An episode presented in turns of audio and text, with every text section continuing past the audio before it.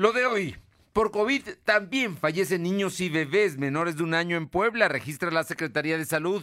Trabajadores del Ayuntamiento Poblano presentan queja ante la Comisión Estatal de Derechos Humanos por acoso ante las denuncias en su contra por el 8 de marzo. El gobernador Barbosa señala ante el presidente López Obrador que rescatará todos los edificios afectados por el sismo de 2017 en este año. Y hoy, en Puebla Tecnológica, Fernando Thompson nos comparte cómo hablar de los riesgos de Internet con los hijos. La temperatura ambiente en la zona metropolitana de la ciudad de Puebla es de 24 grados. Lo de hoy te conecta. Hay bloqueos en el puente internacional. Está pidiendo el apoyo de la policía. Noticias, salud, tecnología, entrevistas, debate, reportajes, tendencias, la mejor información. Lo de hoy Lo de hoy radio con Fernando Alberto Crisanto. ¿Qué tal? ¿Cómo está? Qué bueno. Me da mucho gusto saludarlo. Muy buenas tardes y por supuesto estaremos los próximos 58 minutos informándole de lo más importante que ha acontecido. Es un día intenso, con mucha, mucha información de todo tipo. Por supuesto, la local prevalece, pero también a nivel internacional el día de hoy. Nada más para que tenga usted, para que vea cómo se llevan. El presidente de Estados Unidos, Joe Biden, estuvo de acuerdo en que el mandatario ruso, Vladimir Putin, es un asesino. Sí, le dijo a Putin, el ruso es un asesino. Y dijo este miércoles en una entrevista con ABC News que Rusia pagaría por una supuesta interferencia en las elecciones estadounidenses. Biden hizo los comentarios grabados el martes, el mismo día que la comunidad de inteligencia de Estados Unidos informó que Putin ordenó operaciones de influencia para perjudicar la candidatura de Biden en favor del expresidente Donald Trump. Eh, tal como la comunidad de inteligencia dice que es el líder ruso, lo hizo en 2016 contra la entonces candidata presidencial demócrata Hillary Clinton. Y Putin, que no se queda con los brazos cruzados, ya mandó a traer a su embajador de Washington, lo mandó a traer para que vaya a Rusia a discutir cuál es la posición que van a guardar. Se calientan las cosas en esta temporada a nivel internacional y mire que todavía hay COVID. Pero bueno, gracias por estar con nosotros, gracias a quienes nos sintonizan a través de las frecuencias en el 1280, aquí en la capital poblana, en ABC, en la que buena, de Ciudad Cerdán, en el 93.5, en la Sierra Norte del Estado, en Radio Jicotepec en el 92.7 y también allá en la Sierra en el 570 y en el sur del Estado, en Izúcar de Matamoros, en la Magnífica en el 980. Estamos aquí para llevarle toda la información de lo que ha acontecido. Y bueno, hay, hay, un dato, una información que me parece relevante, además de que más adelante vamos a hablar de que el gobernador Barbosa estuvo hoy en la reunión con el presidente de la República en la conferencia de prensa mañanera, hablando de un tema que nos importa mucho, a los poblanos, como es el rescate de los edificios que sufrieron afectaciones por el eh, temblor del 19 de septiembre de 2017. En aquella ocasión, mm, iglesias cayeron, escuelas también, eh, em, conventos, lugares que son joyas del el patrimonio edificado que tiene el Estado de Puebla. También casas, también viviendas sufrieron afectaciones. Bueno, pues hoy el compromiso es que este año va a quedar todo listo. Pero vamos a ir a eso. Antes le, voy a pedir eh, a mi compañero Silvino Cuate que nos cuente eh, precisamente de la reunión que tuvo el presidente eh, eh, López Obrador y en la que estuvo el gobernador de Puebla, Miguel Barbosa, también estuvo el de Oaxaca y la jefa de gobierno de la Ciudad de México. Platícanos, Silvino. ¿Qué tal? Muy buenas tardes. Pues informarte que a casi cuatro años del sismo del 19 de septiembre de 2007, el gobierno federal ha invertido más, ha invertido más de 4.821 millones de pesos en 10.102 acciones para la reconstrucción de viviendas, escuelas, templos y otros inmuebles en 106 municipios de Puebla. Con esta inversión, Puebla se ubicó eh, como el tercer estado en recibir mayor financiamiento por parte de la federación. Así se informó durante la conferencia matutina del presidente Andrés Manuel López Obrador. En el uso de la palabra, el gobernador Miguel Barroso Huerta explicó que fueron 106 municipios afectados en edificios culturales, educativos y viviendas, ya que el epicentro fue en la Mixaca poblana. Indicó que 454 monumentos históricos se administraron dañados, por lo que su reconstrucción ha sido un proceso largo, ya que no es fácil cuidar que se respeten los materiales originales. Aseguró que actualmente más de 270 monumentos históricos están siendo reconstruidos y la supervisión está a cargo del INA. En, en materia educativa, el mandatario poblano explicó que se han entregado más de 1.800 escuelas que sufrieron afectaciones por el sismo del 2017. Barbosa Huerta aseguró que en 2022 será el año en que se concluya la reconstrucción de aulas educativas. Subrayó que todos los, todas las viviendas particulares dañadas ya fueron entregadas. Dijo que de los 11 hospitales que resultaron afectados, nueve se encuentran reconstruidos y el resto se van a, se van a estar entregando a lo largo de los próximos meses la información. Bueno, así es que entonces, compromisos formales, hay recursos, la federación ha estado apoyando, dijo el gobernador Barbosa, y vamos a ver en qué tiempo. Bueno, quedaron como plazo fatal este año, así es que en este año deberá quedar todo, todo totalmente como estaba hasta antes del temblor de eh, mil, eh, del 19 de septiembre de 2017. Efectivamente, como lo mencionas, eh, a más tardar también el gobernador señaló que sea el 2022 cuando se estarían entregando todas las aulas que fueron dañadas. Sin embargo, en el tema de vivienda, Barbosa Huerta aseguró que todas las casas afectadas ya fueron entregadas y solo faltan algunas por terminar de reconstruirse. Bueno, estamos pendientes con ese tema. Oye, y por otra parte, el día de hoy el secretario del ayuntamiento habló de que las trabajadoras del municipio acusadas por incitar a la violencia en la marcha del lunes 8 de marzo eh, interpusieron queja ante la Comisión de Derechos Humanos. Efectivamente, como lo mencionas, el secretario del Ayuntamiento, Damián Romero Suárez, dio a conocer que las trabajadoras municipales que fueron acusadas por incitar a la violencia en la marcha del 8 de marzo interpusieron una queja ante la Comisión de Derechos Humanos del Estado de Puebla, como esto como en la primera instancia, principalmente para proteger los derechos de las acusadas. El funcionario municipal aseguró que desde el ayuntamiento se les ha dado seguimiento a esos casos y están a la espera de que se emitan medidas de protección. Además, en caso de que sean ignorados, acudirán a la Comisión de Derechos Humanos Nacional. Por otra parte, Romero Sánchez comentó que el Instituto Electoral del Estado solicitó información sobre la difusión de material, video y publicaciones en redes sociales del ayuntamiento para revisar que no se estén cometiendo actos anticipados de campaña. Esto después de que el PAN advirtió que interpondrá una queja por las acciones que ha realizado la administración de Claudio Rivera Banco, mismas que están relacionadas a la entrega de apoyos y, bueno, a continuar obras de infraestructura. Para concluir, enfatizó que la Auditoría Superior del Estado no les ha notificado sobre alguna investigación en contra de la administración municipal, ya que solo se trata de una persecución política. Así lo consideró el secretario del ayuntamiento. Y bueno, esta es toda la información, Fernando. Bueno, pues ahí está el ayuntamiento. Son dos, dos temas, ¿no? Un tema es todo este asunto de lo que consideran el hostigamiento. No sé contra quién hayan presentado la denuncia en la Comisión de Derechos Humanos. Tiene que ser contra una autoridad.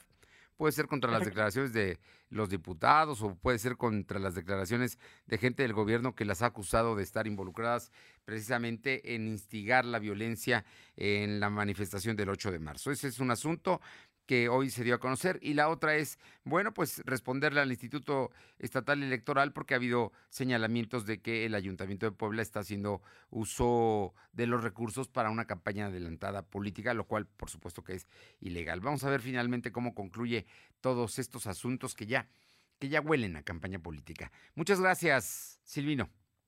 Seguimos pendientes. Alma Méndez, eh, ¿qué dice el presidente del Consejo Coordinador Empresarial eh, sobre... No, el Consejo de Comerciantes, no, no fue el Consejo Coordinador. Los comerciantes del Centro Histórico que se reunieron con los diputados locales, eh, pues pareciera que están aliados en contra de Claudia Rivera. Te escuchamos. Gracias, Fernando. Muy buenas tardes a ti y a todo el auditorio de la LODE. Pues te comento que el presidente del Consejo de Comerciantes del Centro Histórico, José Juan Ayala Vázquez, confirmó la reunión con la presidenta del Congreso de Puebla, Nora Medina Escamilla, para la revocación de mandato de la alcaldesa de Puebla, Claudia Rivera Vivanco, donde se dieron los argumentos a dicha situación y se reiteró que es un tema comercial y no político. En entrevista para lo de hoy, el líder de comerciantes mencionó que durante dicha reunión se presentó un panorama al legislativo de cómo los comerciantes han sido excluidos de las acciones que realiza la Ayuntamiento de Puebla, donde el discurso va por un lugar y los hechos por el otro. Lamentó la falta de honestidad, sensibilidad y solidaridad de parte de la primera regidora de la ciudad. Es por ello que los llevó a ser portavoces de miles de comerciantes que han dicho hasta el cansancio que las cosas no van bien en temas eh, comerciales en el primer cuadro de la ciudad, así como las afectaciones a todos los eh, establecimientos, por lo que se espera una siguiente reunión para ratificar dicha petición. Aseguró que tuvieron la necesidad alzar la voz eh, dentro del ámbito legal de lo que se puede hacer como representantes de un sector donde es obligación del legislativo decidir si procede o no. La información, Fernando. Bueno, pues ahí está el asunto. Vamos a ver qué es lo que pasa. El, de todas maneras, el Congreso dice que eh, la comisión permanente ya recibió esta información y vamos a ver cómo, cómo finalmente qué resuelve el Congreso del Estado ante esta petición que están haciendo el comercio, que dice que no es político, que es un asunto meramente de carácter eh, pues comercial, ¿no? Que, que, que tienen ellos precisamente con la presidenta municipal. Así es, Fernando, tal cual, pues estaremos esperando a ver qué es lo que les comenta el Congreso del Estado en los próximos días. Gracias. Seguimos a pendiente. Son las de la tarde con 11 minutos. Aure Navarro, platícanos qué dice el Congreso que está medio paralizado con todo y que pues eh, hay algunos diputados que sí legislan, pero muchos ya están en sus precampañas y en su trabajo electoral para algunos para reelegirse y otros para buscar otros puestos, ya sea de diputados federales o también de presidentes municipales. Aure, buenas tardes. Buenas tardes, pues efectivamente para evitar que el Congreso local entre en una parálisis legislativa por la desbandada de diputados que buscan ser parte del actual proceso electoral, pues la presidenta de la FUCOPO, Nora Merino Escamilla, confirmó que está funcionando la comisión permanente con una vigencia hasta el 14 de mayo. Por ahora dijo que el Congreso local tiene actividades con tres cuartas partes, es decir, 31 de 41 diputados que lo conforman, pero se desconoce cuántas semanas más pasarán para que las tareas legislativas pues se estabilicen. Aclaró que de los casi 20 legisladores que han pedido licencia, solo 10 mantienen este permiso por un periodo menor a 30 días, por lo que de acuerdo a la ley, los suplentes no pueden ser llamados, en este caso, a rendir protesta al cargo. Los diputados con esta licencia menor a 30 días son Fernando Jara, Olga Lucía Romero García José Miguel Trujillo, Guadalupe Tlaque, así como Gabriel Diestro Medinilla, Cristina Tello, Hugo Alejo, José Juan Espinosa, Javier Cacique, Cacique y Tonancin Fernández. De esta forma, pues Nora Merino reconoció que será más adelante cuando se definan cuántos diputados de los que han pedido licencia pues regresarán a funciones y quienes solicitarán pues una ampliación de ese permiso, Fernando. Mañosos, ¿no? Finalmente lo hacen también para seguir cobrando. Oye, por cierto, que hablando ahora de diputados, el eh, diputado con licencia, que lo era eh, Guillermo Arechiga Santa María, que la semana pasada fue destituido de la Secretaría de Movilidad y Transporte, ya regresó a su, a su curul en la Cámara de Diputados Federales, así es que va a terminar de aquí a agosto como diputado federal Guillermo Arechiga. Gracias, Aure. Gracias, buena tarde. Son las de la tarde con 13 minutos, 2 con 13, y vamos con un asunto que es delicado y que es importante. Mire, el tema del COVID, pensamos que por supuesto uno de los grupos de riesgo son los adultos mayores, por ello son de los primeros que se están vacunando. Hasta ahí las cosas entendibles. Pero dejamos a veces de lado que son los niños y los jóvenes quienes también pueden contagiarse de COVID. Algunos se contagian y son asintomáticos. El problema es que después tienen eh, secuelas de, esta, enfermedad que se genera con el eh, coronavirus. Bueno, pues mm, hoy el secretario de Salud, José Antonio Martínez, dio datos e incluso han muerto bebés víctimas de COVID. Te escuchamos, Silvino. Efectivamente, como lo comentas, el secretario de Salud, José Antonio Martínez García, informó que en Puebla se han registrado 47 defunciones de menores por COVID. Del total, el 77% eran bebés de menores de un año.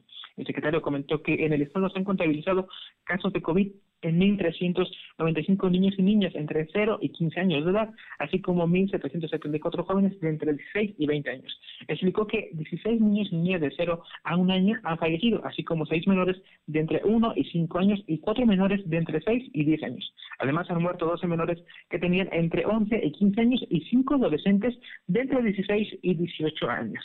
La información. Bueno, ahí está el asunto, ¿eh? Digo, no, no debería morir ni un niño, ni un joven, nadie, menos un bebé. Pero la realidad es que el COVID está afectando a 396 niños y niñas de entre 0 a 15 años de edad, así como a 1.774 jóvenes de entre 16 y 20 años. Así es que, ojo, ojo, hay que cuidarlos a los hijos, hay que cuidarlos a los jóvenes y a los niños. Es muy importante porque están falleciendo incluso bebés el tema del COVID es un tema serio y ahí están los procesos de vacunación y todo lo que pues estamos de alguna manera viviendo en esta época. Muchas gracias, Silvino. Buenas tardes. Y el presidente Andrés Manuel López Obrador dijo que se puede quitar la concesión a la minera canadiense America's Gold and Silver en Cozalá, Sinaloa, si no acepta al sindicato que ganó la titularidad del contrato colectivo porque no le agrada a la empresa y reinicia los trabajos. Así es que, ojo, mineras, el presidente ya dijo, les puede quitar la concesión y por supuesto con ello el negocio. Son las 2 de la tarde con 15, 2 y cuarto. Lo de hoy es estar bien informado. No te desconectes. En breve regresamos. Regresamos. Disfruta esta Semana Santa en tu hogar con toda la potencia que EBL tiene para ti. Descubre en Coppel altavoces, barras de sonido, tornamesas, pantallas y una gran variedad de productos para que la pases increíble en casa. Estrena tus favoritos hoy mismo. EBL, evoluciona la música con estilo. De venta en Coppel. La vacuna contra la COVID-19 ya está en México y durante los próximos meses llegarán millones de dosis más. La vacunación es universal y gratuita, empezando con el personal médico. Es momento de esperanza y tu ayuda es muy importante para enfrentar al coronavirus.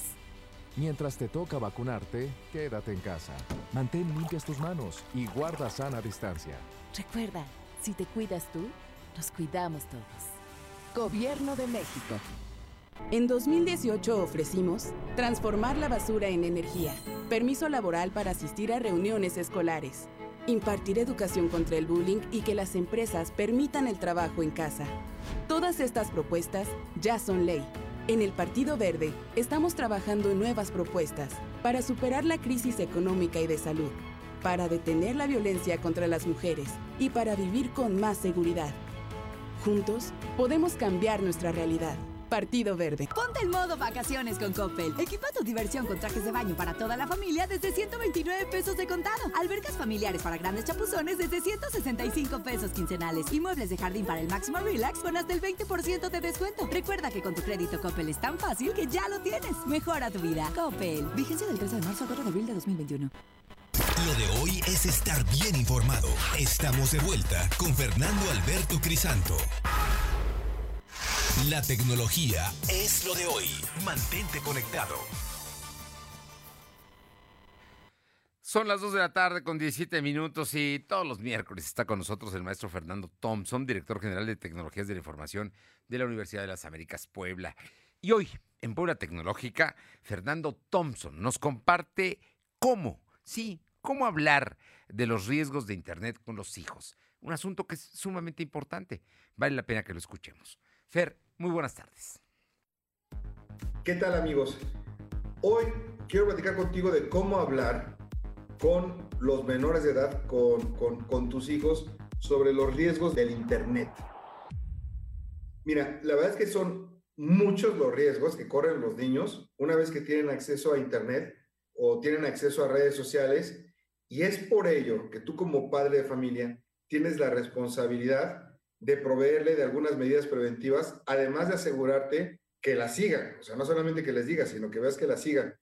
En México, oficialmente, la edad para acceder a algunas redes sociales es de 13 años. Sin embargo, pues, los niños son muy abusados y crean perfiles a escondidas y mienten en la edad.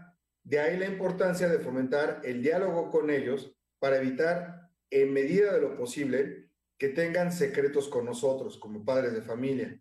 Algunas de las redes y correos como YouTube, Google Mail, TikTok o Apple tienen controles parentales, porque la verdad es que sí hay mucho contenido que un menor de edad simplemente no debiera estar viendo.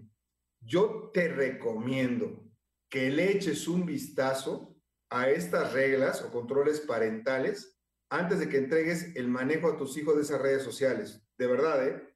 Porque si hay unas cosas que son, yo, yo soy adulto, pero hay unas cosas que son atroces, de verdad. Eh, además, sí te tienes que involucrar en las actividades en línea de los niños. Te voy a dar algunas recomendaciones básicas a ti, padre de familia, para que puedas compartirlos tú con tus hijos sobre el uso seguro de Internet. Primero, búscale un ambiente amable y tranquilo en donde puedas tú tener la atención de ellos y de preferencia que no haya distracciones. Realiza diferentes sesiones para que tus instrucciones que le des a tu hijo no se queden al aire.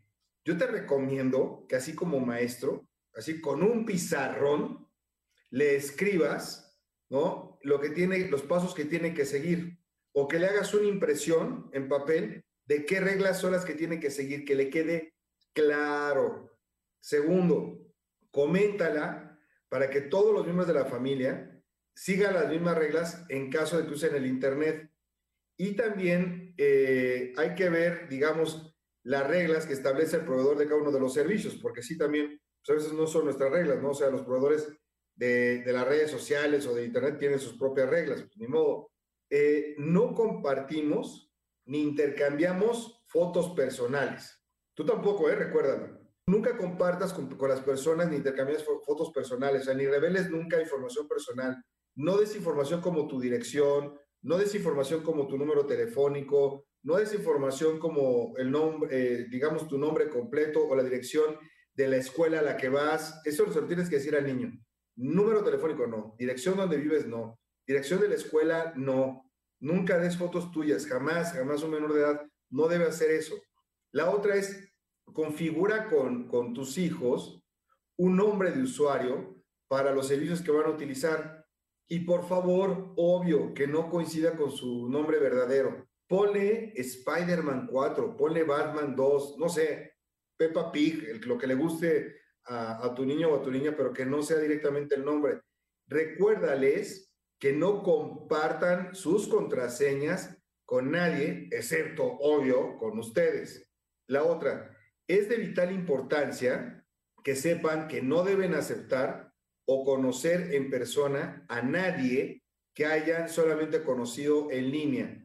Sin tu supervisión no pueden ver a nadie ni hacer citas que conozcan por internet, a menos de que tú vayas directamente. Siguiente punto el cyberbullying. Tratar el cyberbullying es así. Si alguien nos empieza a molestar, que no contesten los mensajes, tampoco que los borren, porque puede servir de evidencia, que no contesten los correos electrónicos ni mensajes de texto de tono amenazante cuando lo estén amenazando. Coméntales que sí te deben avisar cuando reciban algún comentario o si han tenido alguna conversación que los asuste o que los hiera. Y haz hincapié en que los delincuentes siempre amenazan a los niños con hacerles daño o a sus padres, pero que no va a pasar nada, que, ustedes están ahí para protegerlos, porque eso es muy, muy común usado por, por los ciberdelincuentes, ¿ok? Y por último, cuando estén de visita con amigos y tú no vayas a estar con ellos, platica con los padres del amigo para que estés seguro que también existe supervisión de su parte, porque si no de nada sirve se van a casa del amiguito donde ahí no se vigila y ahí es donde empiezan a hacer todas las tonterías. Entonces, hay que tener muchísimo cuidado. Yo tengo un amigo que trabaja en la división científica de la Policía Cibernética y créanme que los crímenes que se cometen con los menores de edad y todo iniciando por Internet es de pesadilla. Terminaré diciéndote, mira, va a llegar la edad en que tus hijos no te van a querer compartir eh, su información, no, no van a querer compartir ya tanto tiempo contigo. Entonces, intenta ahorita eh, pasar más tiempo en línea con los niños para que les enseñes cuál es el comportamiento adecuado en Internet. No tienes que ser un experto. Si sigues los posts que te acabo de decir, tus hijos van a estar más que protegidos, al menos más que la enorme mayoría. Y también ubica la computadora en un lugar de la casa donde puedas supervisar lo que está viendo y revisa el tiempo que pasa cuando está utilizando un smartphone o una tableta. Si son pequeños y ya usan la, computadora, créales una lista de favoritos con sus páginas preferidas para que les facilites el acceso. Y si son usuarios digitales de las consolas de videojuegos, revisa que tengas bloqueadas las compras con tu tarjeta de crédito o débito y revisa también periódicamente tus estados de cuenta para que detectes posibles gastos inesperados, porque eso hay muchas historias donde los menores le han metido unos goles tremendos a los papás. Recuerda que lo más importante no es bloquear los contenidos y restringir el uso de la tecnología, sino que tú les enseñes a hacer un uso responsable de esta y de actuar con recomendaciones de seguridad cuando ellos estén en línea. Tu supervisión siempre va a ser necesaria. Nos escuchamos la próxima semana. Ahí está, buenas recomendaciones, muy buenas las recomendaciones importantes de Fer Thompson esta tarde. Lo puede usted ver a través de www.lodoy.com.mx en la sección de tecnología. Ahí lo va a encontrar y va a encontrar nuevamente para, para que anote algunas cosas y para que, para que se lleven a la práctica. Vámonos con información de mi compañera Alma Méndez. Alma, el estado de Puebla es el tercero en creación de empresas, de acuerdo a datos del INEGI. Te escuchamos. Gracias, Fernando. Pues comentarte que la entidad poblana es el tercer estado en creación de empresas durante el 2020, conforme al estudio de la demografía de negocios del INEGI, con lo que ocupa el cuarto sitio a nivel nacional con más unidades económicas abiertas, informó la Secretaría de Economía. Esto tras sostener una reunión con el Consejo Coordinador Empresarial de Puebla, donde la titular de la dependencia, Olivia Salomón, aseguró que en diciembre pasado la entidad registró un total de 339.425 unidades económicas de ellas, 63.749 fueron reportadas de reciente creación, mientras que 686 empresas fueron cerradas. Refirió que dentro del balance generado un año de la contingencia sanitaria es que la pérdida de empleos entre marzo del 2020 y febrero del 2021 fue de 33.363 empleos. No obstante, afirmó que hay un esfuerzo del empresariado por promover la y la seguridad en el empleo. En ese contexto informó que ante el IMSS suma alrededor de 33 mil patrones registrados, siendo las microempresas las que crecieron con 269 altas netas de marzo del año pasado a enero del 2021. La información, Fernando. Bien, pues eh, ahí está. Esperemos, esperemos que siga esto creciendo. Muchísimas gracias. Gracias, Fernando. Vámonos con mi compañero Silvino Cuate para que nos comente porque el secretario de Salud informó que eh, hoy sigue la aplicación de vacunas, de vacunas hasta el viernes, ¿verdad? Eh, en nueve municipios poblanos. Silvino, ¿cómo te va? Efectivamente, como lo mencionas, el secretario de Salud, José Antonio Martínez García, informó que se han aplicado 13.056 vacunas contra COVID entre, en los nueve municipios donde se destinaron dosis de Pfizer y Sinovac. El funcionario estatal explicó que de las 29.250 vacunas de Pfizer que se enviaron a Coronango, San Andrés Cholula, San Pedro Cholula y Santa Isabel Cholula, se han aplicado 6.901, lo que representa un avance del 23.5%. En el caso de las 36.520 dosis de la farmacéutica china Sinovac para los municipios de Albacete, Melucan, San Gregorio Atzampan, Ocuyucan, Huejotzingo y Covitlán se han utilizado 6.155 dosis, lo que representa un avance Respecto a los médicos que se han vacunado, el secretario comentó que 43.438 han recibido la dosis contra COVID. Del total, 21.053 personas de salud ya cuentan con las dos dosis. Sin embargo, el resto aún no cuenta con la segunda dosis para completar el 94% de inmunidad.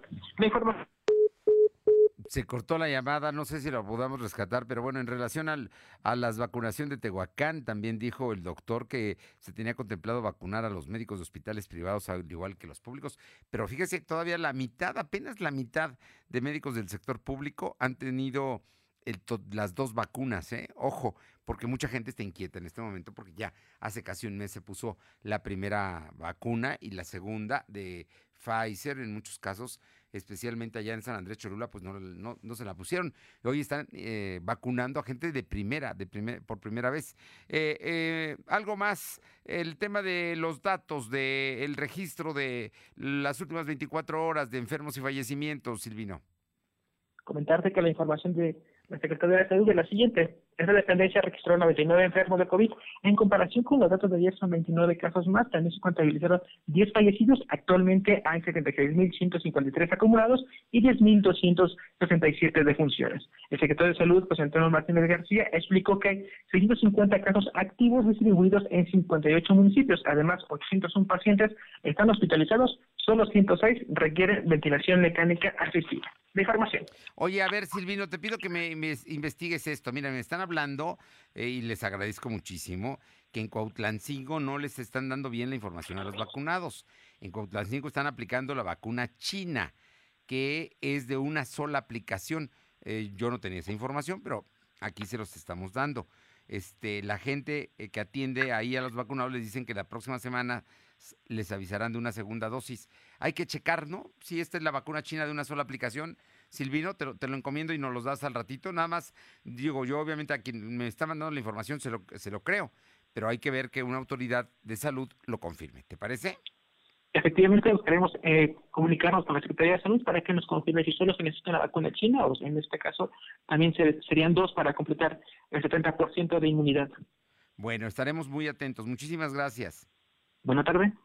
Son las 2 de la tarde con 30 minutos, dos y media. Lo de hoy estar bien informado.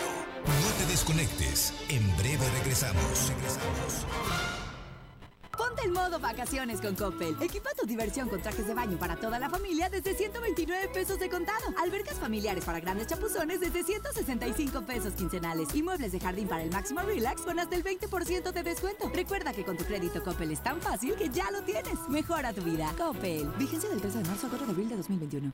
Lo de hoy es para ti. Conéctate a www.lodehoy.com.mx y suscríbete para recibir la mejor información en tu email. Duele todo lo que estamos viviendo. Duele hasta el alma. Pero si algo tenemos las y los mexicanos, es que siempre nos unimos y salimos adelante. Así que no importa si odias la política, lo que realmente importa es sanar a México. Sanar los trabajos perdidos, la inseguridad, los centros de salud. En RSP queremos sanarte a ti. RSP, sanar a México. Visita redes sociales progresistas.org. Tu voto tiene tanto poder que aunque tu candidata o candidato no gane, igual cuenta. En el frente de la boleta están las candidaturas de mayoría relativa. Detrás, las candidaturas de representación proporcional. Cuando marcas la candidatura de tu preferencia, también estás votando por la lista de representación proporcional del partido que elegiste. Y si tu candidato o candidata no gana, tu voto sigue contando para elegir a quienes integrarán la Cámara por representación proporcional. El 6 de junio, tu voto sale y vale. Contamos todas, contamos todos. Suscríbete a nuestro canal de YouTube. Búscanos como Lo de Hoy Noticias. Disfruta esta Semana Santa en tu hogar con toda la potencia que EBL tiene para ti. Descubre en Coppel altavoces, barras de sonido, tornamesas, pantallas y una gran variedad de productos para que la pases increíble en casa. Estrena tus favoritos hoy mismo. EBL, evoluciona la música con estilo. De venta en Coppel. Lo de hoy es estar bien informado. Estamos de vuelta con Fernando Alberto Crisanto. Los personajes de hoy, las ideas y los hechos se comparten en la entrevista. Y esta tarde son las 2 con 32 minutos. Le agradezco muchísimo. Es que no sabe usted, es que me entusiasma platicar con gente que estimo, que admiro, que conozco su desempeño profesional y que tengo el privilegio de conocerlo hace varias décadas, como el maestro eh, Eugenio Urrutia Albizúa, que es vicerrector de investigación de la Universidad Popular, la UPAEP. Eugenio, muy buenas tardes, muchísimas gracias. Y vamos a platicar de algo que sabes y sabes mucho, que es la investigación, la importancia de que a nuestros investigadores mexicanos, sin importar en qué institución laboren, se les respalde, se les apoye, porque después del COVID, la era post-COVID, nos tiene enormes retos y solo elementos como la ciencia y los científicos van a estar detrás de salir adelante de estos momentos que no son nada fáciles. Muchas gracias y muy buenas tardes. Buenas tardes, Ser. También es un gran gusto saludarte. Como bien dices, nos conocemos desde hace muchos años y hemos hemos caminado por esta Puebla de Los Ángeles juntos con mucho gusto. Oye, pues Eugenio, cuéntanos, cuéntanos porque hay, hay una serie de detalles que se están eh, estableciendo ahora con el Consejo Nacional de Ciencia y Tecnología, que estoy seguro que ustedes están litigando. Le he leído un documento muy importante que el rector de la UPAEP, el doctor Baños, este, publicó pero no solamente me quisiera quedar en esa parte, quisiera destacar la trascendencia y la importancia del trabajo científico. Tú el año pasado, si no estoy mal, eh, encabezaste todo este proyecto de Aztec 1, la primera vez que una institución mexicana enviaba un satélite al espacio. Pero ese, como ese tanto y tanto trabajo científico que tienen en la UPAEP.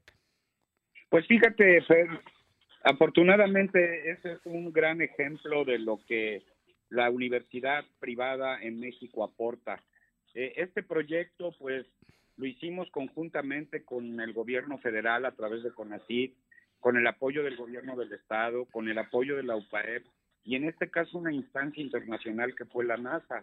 Entonces, para nosotros eh, eh, el centro, el espíritu es colaborar. No importa qué sector de la población o de la sociedad pertenezca uno, puede colaborar a que las cosas sucedan. Yo puedo decir que a raíz de este proyecto del satélite, ahora varias instituciones mexicanas, incluso algunas empresas, pues ya se están planteando poner eh, también satélites en el espacio. Y a lo mejor el tema satelital se oye lejano, pero es desarrollo de tecnología para que en otro momento, en otras circunstancias y con las aplicaciones eh, que se pueden obtener de esos desarrollos, pues se apliquen a la industria, a la agricultura, a la medicina. Entonces, pues precisamente el, la preocupación que tenemos es que tanto la nueva, la propuesta de ley de ciencia y tecnología como el reglamento del SNI, pues no son muy favorecedores de las instituciones privadas que eh, brindan y que hacen investigación y que brindan un servicio al país. Y bueno, es una pena porque al final, pues todos los que somos mexicanos, pues somos mexicanos por igual, no, no mexicanos de primera o de segunda. Afortunadamente estas leyes eh, todavía no han sido, bueno, una es una apenas es eh, propuesta o prepropuesta y el reglamento eh, todavía está en revisión, no se ha publicado en el diario oficial, entonces sí esperamos que haya una reconsideración porque te doy un dato. Sí, por el favor. 5% de los investigadores nacionales trabajan en instituciones privadas, pero, pero en términos científicos aportan el 10%. ¿Qué significa? Que la eficiencia del investigador de la universidad privada es muy alta y, y que, bueno, creo que no nos merecemos eh, un trato desigual simple y sencillamente por el lugar en donde trabajamos. Eh, Eugenio, en, en eso, esa parte me parece muy importante. Primero, dejarlo claro, no hay mexicanos de primera y de segundas. En este caso solamente son científicos. Más allá de la institución que los tenga contratados o donde ellos desarrollen, eh, tengan sus laboratorios, lo importante es que hacen ciencia. Y esa ciencia es de carácter general, no es nada más para un sector, Eugenio. Así es, así es, sí. Yo te puedo dar más ejemplos de los que yo conozco. Bueno, favor. ahora que estoy trabajando con otras instituciones particulares en este sentido, bueno, el aporte que le dan a, a, a las humanidades, a las ciencias sociales, a la, a la ingeniería, por supuesto.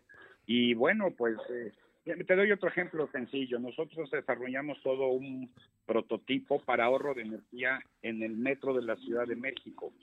Y, y este, pues ahí está, lo tenemos ya listo para que en el metro lo utilicen y les ahorraría ni más ni menos que el 25% de la energía eléctrica que consumen.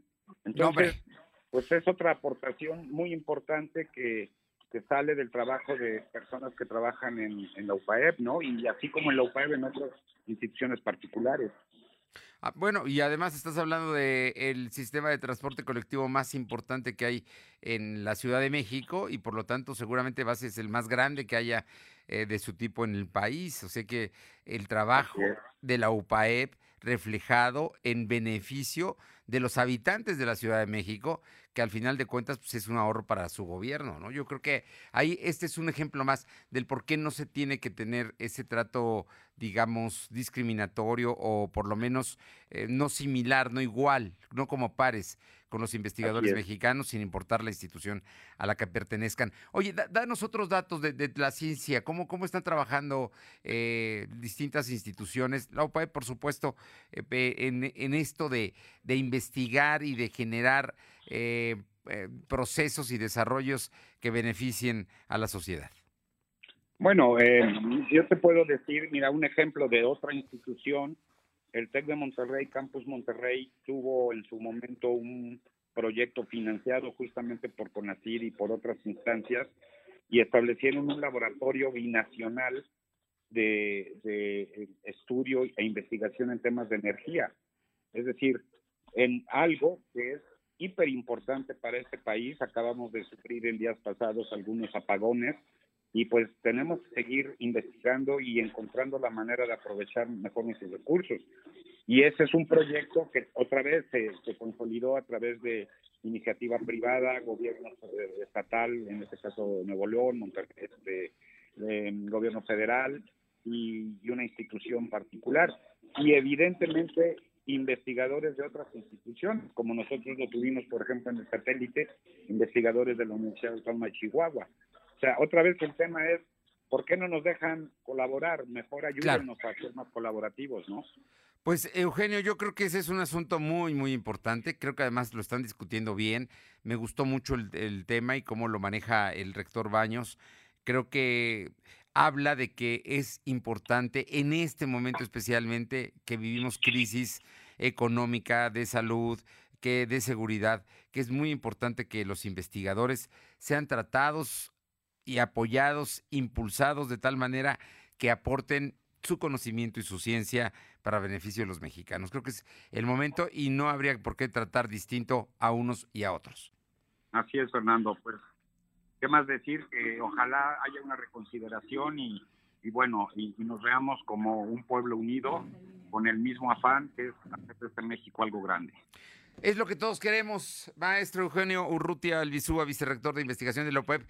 Como siempre, un gusto platicar contigo, ver este tema y ubicar que la ciencia en México es una y que los investigadores y los científicos de instituciones privadas son tan valiosos como todos en general. Yo creo que ahí hay que, hay que impulsar y hay que apoyar y hay que reconocerlos y hay que aplaudirles y agradecerles todo lo que hacen todos los días para que esto sea mejor. Muchísimas gracias. Gracias a ti, Fer. Un abrazote muy grande. Cuídate. Fuerte abrazo. Gracias. Son las 2 de la tarde con 41 minutos, 2 con 41 minutos. Vamos con mi compañera Aure Navarro para que nos platique, porque bueno, el INE ya está, ¿a qué? Está, estamos a dos semanas de que arranquen las campañas federales de los diputados. Y bueno, hay, hay posiciones porque va a ser una campaña totalmente distinta a las que hemos conocido, Aure. Pues efectivamente, debido a que los tiempos para iniciar campañas electorales se acercan, Fernando Auditorio, pues el vocal ejecutivo de la Junta Local del INE en Puebla, Marco Rodríguez del Castillo, confirmó que serán las autoridades sanitarias las que tendrán que intervenir para evitar justamente aglomeraciones que incrementen el riesgo de contagio por COVID-19 entre los poblanos. Citó que en el ámbito de lo local corresponderá a las áreas de protección civil incluso intervenir en el mismo sentido para establecer las medidas que impidan la concentración más o de personas a personas durante las campañas electorales. Rodríguez del Castillo reiteró que todos los partidos, ya sea que vayan solos o en coalición o así en las alianzas que hayan formado, pues tienen de conocimiento cómo deben actuar una vez que se inicie el proceso de campaña de quienes serán candidatos oficiales a una diputación o a una alcaldía. Y pues bueno, hasta el momento ese es el escenario que se tiene para este proceso de línea, Fernando. Bueno, pues así es que entonces tendrá que ser junto con protección civil y junto con las autoridades electorales como se defina el tipo de campañas y, y, el número de personas que podrán estar alrededor de un candidato, ¿no? Esto las hace distintas totalmente. Así es, Fernando, sobre todo porque, bueno, pues aquí el objetivo es justamente impedir que se eh, eleven pues aún más el número de contagios por COVID y pues estaremos viendo también el comportamiento, pues en este caso, de quienes sean candidatos y la forma en que los partidos estarán definiendo también lo que son las reuniones que lleven, pues en este caso, también para pedir el voto a las personas. Yo, por cierto, he estado viendo reportajes de, o reportes periodísticos de la campaña de Salgado Macedonio en Guerrero y lo veo rodeado de 150, 200, 500 personas, ¿no? Eso no te habla de que haya sana distancia ni de que tampoco se estén estableciendo medidas para evitar aglomeraciones, ¿no? En fin, vamos a ver qué es lo que pasa. Oye, Aure, nada más, eh, a lo mejor todavía no sale la información, pero hoy tiene que salir el, la cuarteta de la cual se aplicará una encuesta para definir quién será candidato o candidata a la presidencia municipal de Puebla por Morena. Efectivamente, Fernando, este día es cuando se va a definir pues ya exactamente quiénes serán los perfiles que estarán encabezando pues en este caso las candidaturas por parte de Morena y pues estaremos al pendiente de cómo será el desarrollo y bueno, pues en este caso confirmar los nombres de quienes serán este, los candidatos.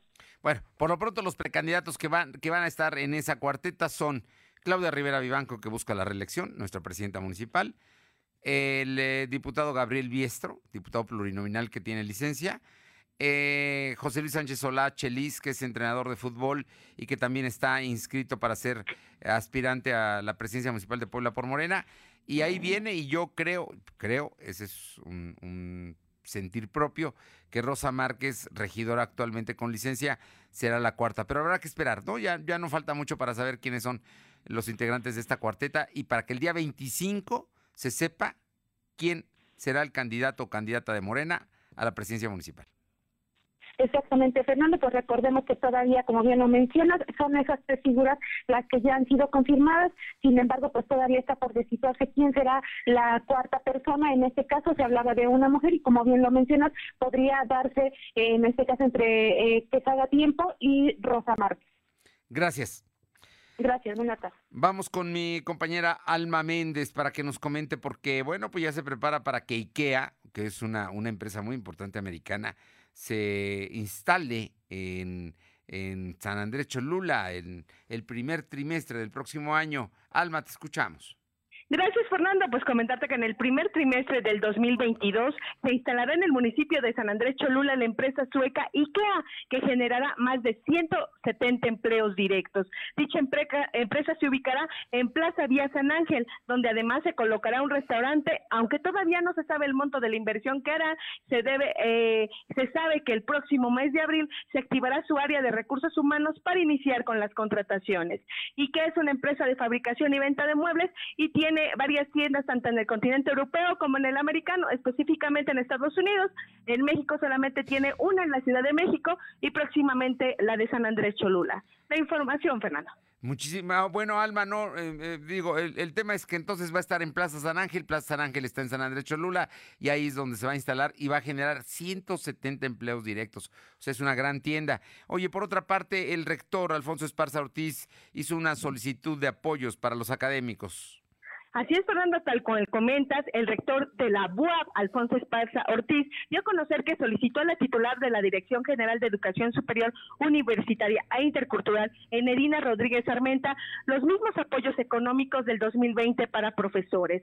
Esto quiere decir que, bueno, pues mediante sus redes sociales, el rector de la máxima casa de estudios mencionó que pidió se les autorice una convocatoria interna para garantizar los mismos estímulos con el objetivo de eh, eh, apoyar a los profesores investigadores y los técnicos académicos de tiempo completo y medio tiempo de plazas definitivas y que destaquen por su permanencia, dedicación y calidad en el desempeño de las funciones de la universidad. Esto es docencia, investigación y difusión de la cultura.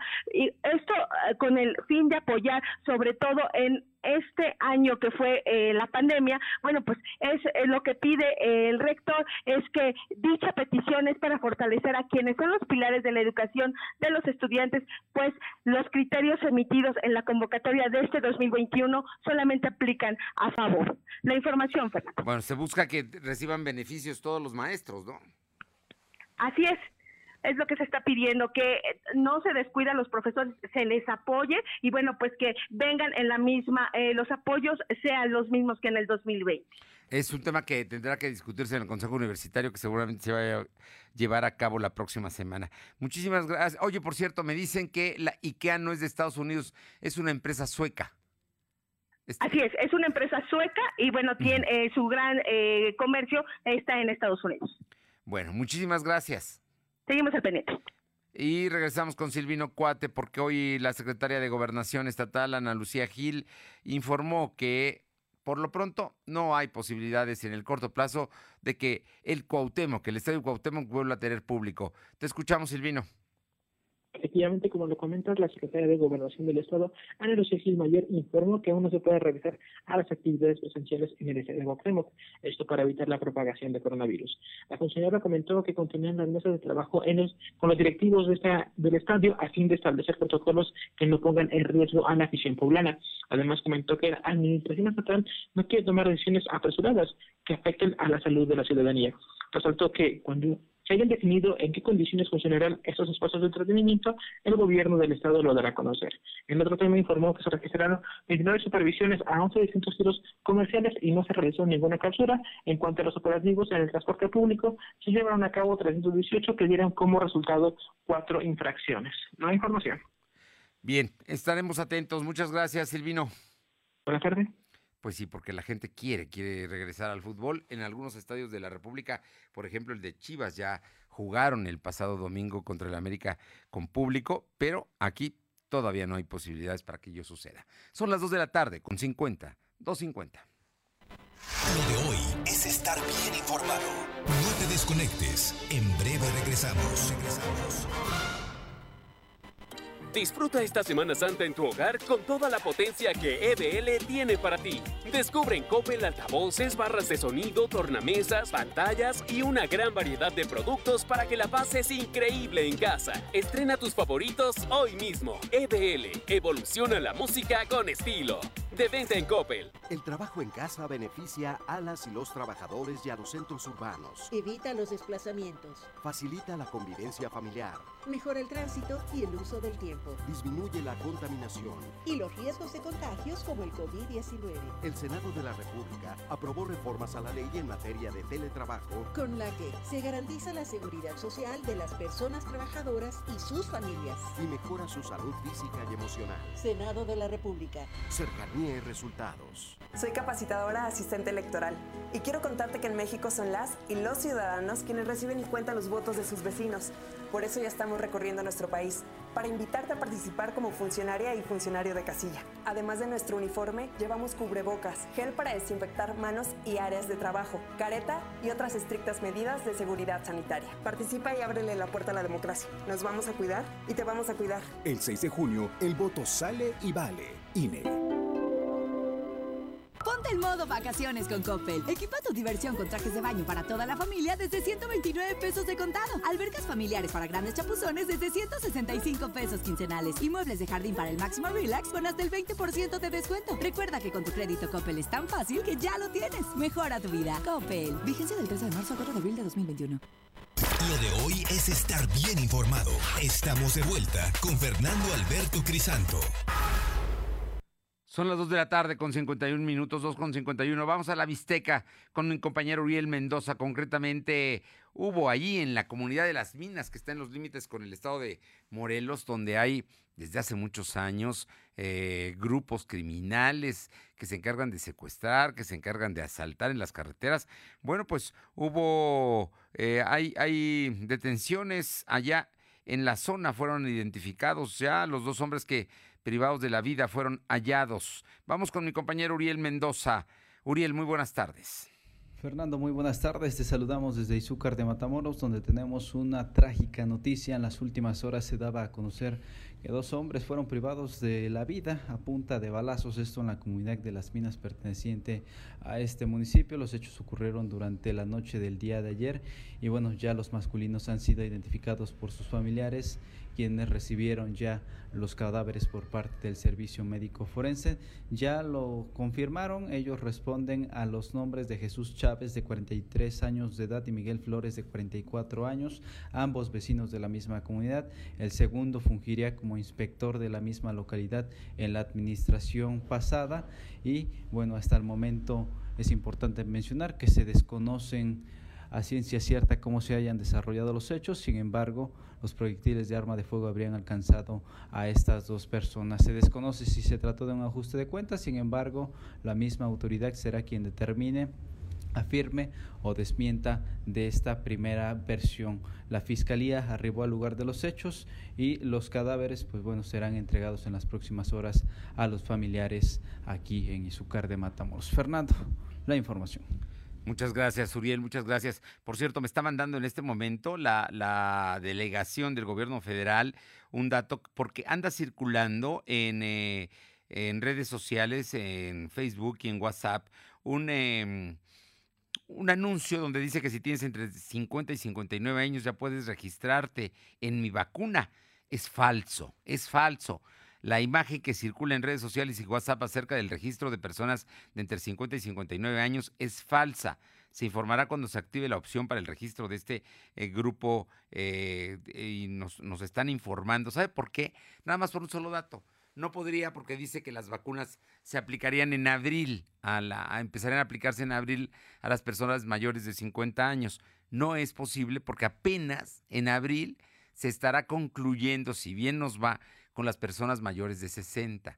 Entonces no hay que generar falsas expectativas y alguien interesado en generar confusión está difundiendo esto. En este momento solamente se está aplicando para las personas mayores de 60 años. Vamos con mi compañera Paola Aroche que tiene información de la región de Atlisco. Te escuchamos, Paola. ¿Qué buenas tardes y comentarles que el día de ayer, mediante sesión extraordinaria de Cabildo, se tomó protesta a Santos Reyes Palafox como nuevo secretario de Seguridad Pública, quien llega a sustituir al teniente coronel Enrique Jaime Tapia Espinosa. Este último se integrará al área de inteligencia del C4 de este municipio.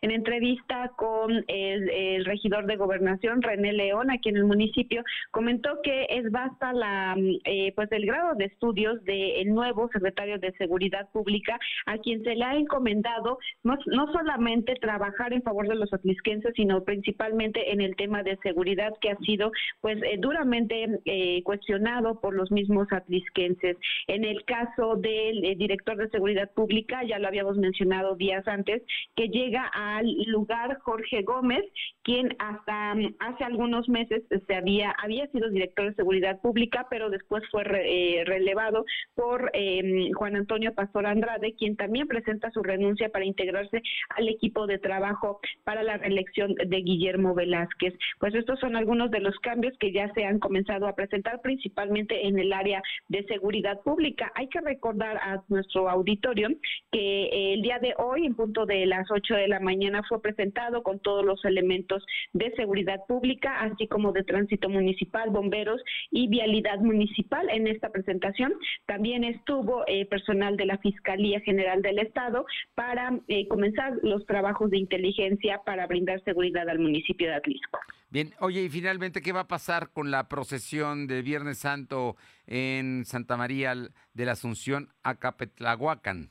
Así es, comentarles que uno de los organizadores de esta procesión, Héctor Milian Telles, dijo que el Viernes Santo en el Templo de Santa María eh, Acapetlahuacan comentó que eh, pues hay, cancelación debido al tema del COVID para este año por segundo año consecutivo, pero eh, se dará a conocer los eh, detalles de algunas actividades alternas que se instalarán o tendrán obviamente por el tema de la pandemia en donde se buscará no se tenga tanta gente para esto. Para la gente que no conoce lo que se realizaba aquí en el municipio, se colocaban eh, lo que es en algunas calles principales eh, tapetes de acerrín. Las familias salían desde muy temprano a elaborarlos con los diferentes colores, rosa, blanco, morado principalmente, pero ahora pues desafortunadamente se verán frenadas por el tema de la pandemia. También comentó que esas actividades serán por redes sociales para continuar las indicaciones por parte de las autoridades estatales y eclesiásticas, pues derivadas de las reuniones informativas que han tenido con, eh, pues obviamente, el mismo padre, el sacerdote Alfredo Gutiérrez, y también con el arzobispo de nuestro estado. Gracias. Buenas tardes. Vámonos a San Martín Texmelucan, Carolina Galindo. Hay mucha información, Caro, te escuchamos. Fernando, en Tlahuapan, vecinos de esta demarcación lograron sorprender a tres sujetos al interior de la escuela Domingo Arenas. Finalmente evitaron que se diera el robo. Esta institución fue robada hace un mes y también en 2019, pero el día de ayer los, las alertas de vecinos funcionaron y aseguraron estos tres sujetos. También decirte que el día de hoy vecinos de San Felipe Tetlalcingo de la Junta Auxiliar de San Juan Tlale lograron que el edil Virulfa Tlixeño Zavala finalmente atendiera sus demandas para la pavimentación de la calle Domingo Arenas. La situación estuvo a punto de salirse de control. Hubo conatos de enfrentamiento porque el hermano del edil insultó a los vecinos y finalmente la Secretaría de Gobierno lo hizo firmar un acuerdo para cumplir con esta obra. Y ya para cerrar mi participación en el tema político, militantes de Morena pues criticaron que la posible postulación de Noé Peñalosa como candidato a diputado por este instituto político. Llaman a las dirigencias a tomar en cuenta a militantes de CEPA porque dicen ellos hay quien los represente y estos, estos hechos que se dan pudieran generar una, la pérdida de la elección en el próximo proceso proceso electoral. Muchísimas gracias. Gracias. Bien, y por otra parte le comento que de entre 30 y 35% del territorio de México es espacio no gobernado, así, no gobernado y es aprovechado por organizaciones criminales para fomentar el tráfico de narcóticos y de personas, aseguró el jefe del Comando Norte de los Estados Unidos, el general Glenn Van Heck. Durante una rueda de prensa con periodistas estadounidenses que cubren el Pentágono, Van Heck aseguró que el, linchamiento, el incremento en la llegada de migrantes a la frontera entre México y Estados Unidos es solo un síntoma del problema más amplio de grupos criminales operando en México. 35% del territorio nacional está dominado por criminales. Dicen en el Pentágono de los Estados Unidos. Algo saben.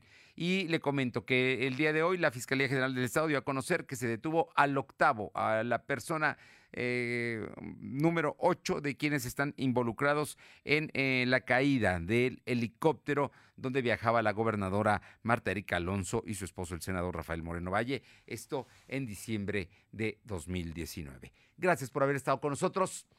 Vamos a cuidarnos. Nos encontramos aquí mañana jueves a partir de las 2. Buena tarde. Hasta mañana. Gracias. Fernando Alberto Crisanto te presentó Lo de Hoy Radio. Lo de Hoy Radio. Te esperamos de lunes a viernes, de 2 a 3 de la tarde por esta frecuencia, en la cobertura más amplia a nivel estatal. Y síguenos en internet www.lodehoy.com.mx y en nuestras redes sociales como arroba LDH Noticias. Lo de Hoy Radio.